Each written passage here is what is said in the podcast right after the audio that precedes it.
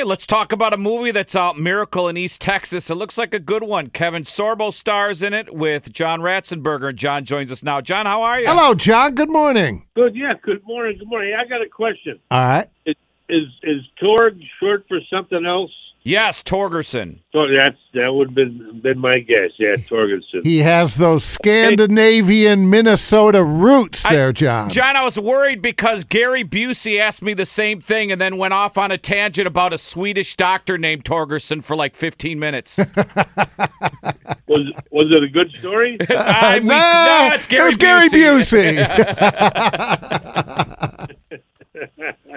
All right. Well, we, uh, in anticipation of your call here, we're reading about Miracle in East Texas, and I'll tell you the uh, kind of the synopsis, the the whole pitch of the movie here. Look, this looks like a great film. The pre- yeah, the premise. Uh, they worked really hard on it. Kevin uh, Sorbo is the uh, helmsman on this film. It was his company that put it all together. But Kevin, you know, God bless him, uh, another Scandinavian. He uh, he's adamant about doing family friendly films, um, and you know, films that you can be proud of and take your family to. And so that's what he and his wife Sam have done.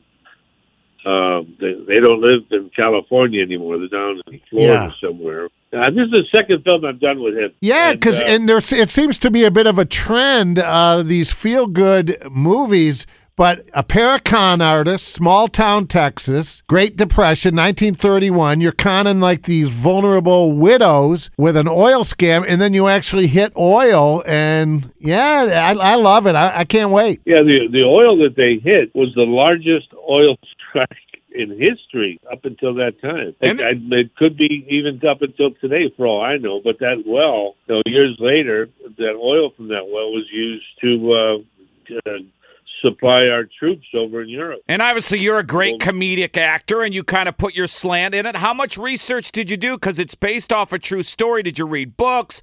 Did you talk to any descendants of the people? How much background did you have to do, or is it just I make it myself? I just wore a good hat. A good head Told is some important. jokes. Told some jokes. Made it funny.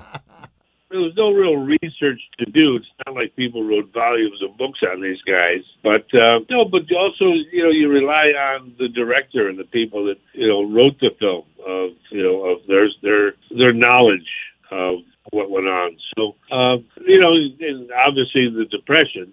You, you bring that into play, um, but it, it came together real well. And you know what, too, John? Too, and it's a different type of movie, but that independent film that Jim Caviezel did, I, I saw in the theater, extremely popular. It seems like these small indie films are really gaining ground, and people just kind of are going away. You know, they're still seeing the Barbies and the big budget movie, but there's a lane for the independent film now. Well, it's not just the independent film; it's the type of film, and it's the content of the film. And there's so many people in Hollywood that you know are, are clamoring for stuff like this because there are people, you know, they have families and they're sick of doing films that uh, families can't go see. And so it's not like you know whether you're a cameraman or a grip or a costume person, you want to be part of a project that you can go home with pride and say, "Oh, yeah," instead of you know not telling the kids what you're doing. Uh, that But, is uh, actor John Ratzenberger with us this morning. And I've often wondered, John, when it comes to, you mentioned writing and that, uh, with the writers, even going back to your days on, uh, you know, with Cheers, are you allowed as an actor to change dialogue, even if it's just a word here or there, maybe for like on Cheers to get a bigger laugh?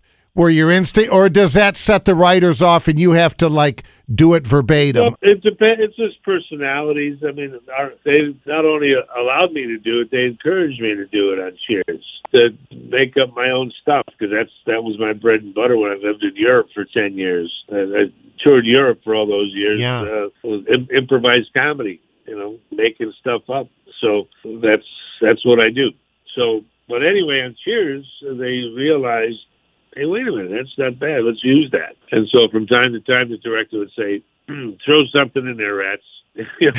So, uh, Normie. He was doing your uh, Cliff So, Clavin uh, Normie, impersonation. there, did you know the Great Depression? Uh, I'm surprised Cliff Clavin didn't talk about these guys on Cheers. Oh yeah, no, it, it's uh, talked about everything else. Yeah. Hey, was there ever a point? Because I'm a huge fan, and you're great in the in the Toy Story and the Pixar voiceovers. But I'm surprised because I own every season of Cheers on DVD. I'm surprised you guys didn't come back and do a reunion or do a do a special. Heck, I saw that Jerry Seinfeld mentioned they might be doing a Seinfeld reunion.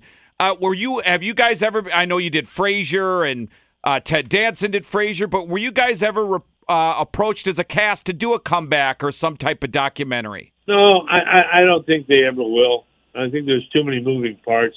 Uh, you know, with Frasier, it's just one guy. But here we got, you know, Ted, Right. Woody, uh, and you know, Woody's a big star now. I mean, that's he's not fooling around. And uh, and Ted, you know, wanted to stretch his acting wings, uh, and uh, and I think and the writers, I, I don't think the writers, you know, uh, the Charles brothers, I, I think they're too they're too busy touring Europe buying buying art. John, it's it's funny we had you on because last week we had Tracy uh, Teresa Caputo on the Long Island Medium. She did a reading Yeah. for you. How did that work for you? Because I'm curious if it's legit or not. Well, I kept telling myself, "Don't cry, don't cry, don't," and I did. Uh, I, I'm I'm a big fan of hers, and I I don't know. She was calling some shots, and I don't know unless she's very intuitive, and I think that's you know being psychic. That's pretty much what it's all about. Your intuition. Um, but, but but there are some things she said, you know, about my parents that rang true and true enough that it, it struck me. But personally, I,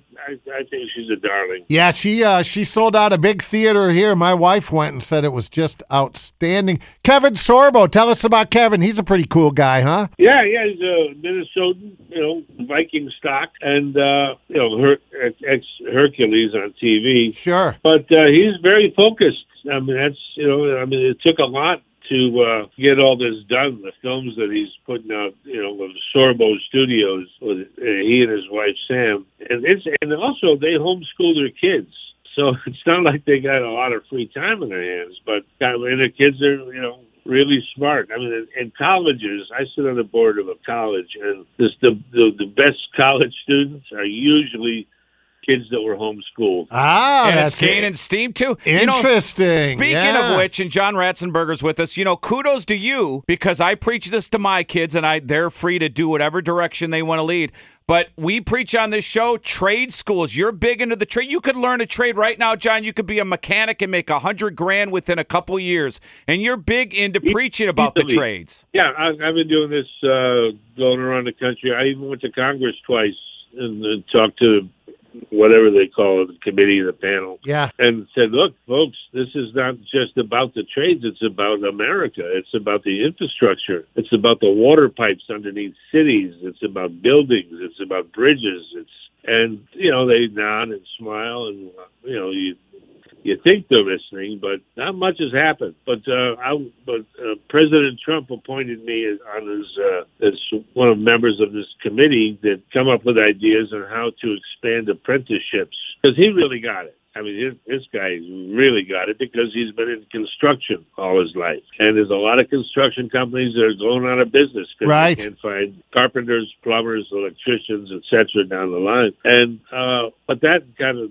didn't stall. We we got the job done, but you know he was uh, hit with all this Russian collusion nonsense. And it, it seemed like all, a lot of his time was taken up with that stuff. Yeah. But that's all you need to do, really. I mean, nationwide, just reinstate shop classes in middle schools and high schools, and that's that'll take care of the problem in a few years. Yeah, the infrastructure in this country anymore. Whew. Well, that's it, and then you become a third world country if the, the bridge collapses. Uh, like even these railroad train accidents you read about and see about Yeah. on the news. That's because they don't have enough people to inspect the tracks.